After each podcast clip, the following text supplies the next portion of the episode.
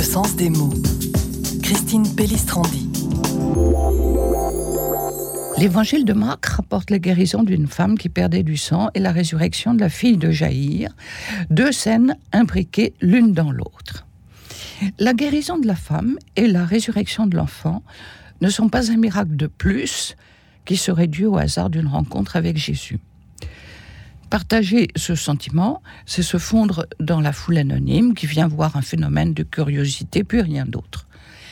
Cette action de Jésus, c'est une magnifique image de l'entrée dans la vie éternelle par le baptême.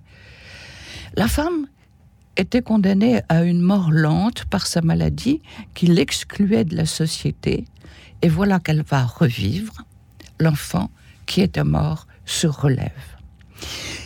Nous lisons ce double récit de miracle comme une résurrection dans la perspective baptismale, L'allusion que fait Jésus à la nourriture qu'il faut donner à l'enfant qui vient de se redresser prend toute sa signification.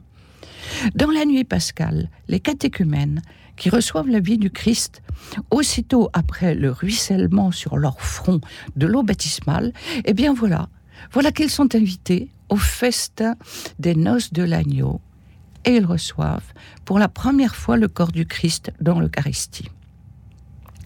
Donnez-lui à manger dit Jésus aux parents de la petite fille qu'il vient de guérir, qu'il vient de ressusciter.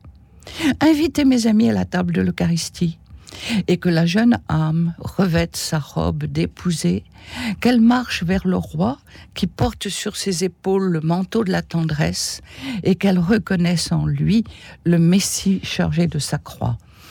Telle est la prière enfouie dans nos secrets espoirs pour le bonheur de tous ceux que nous aimons.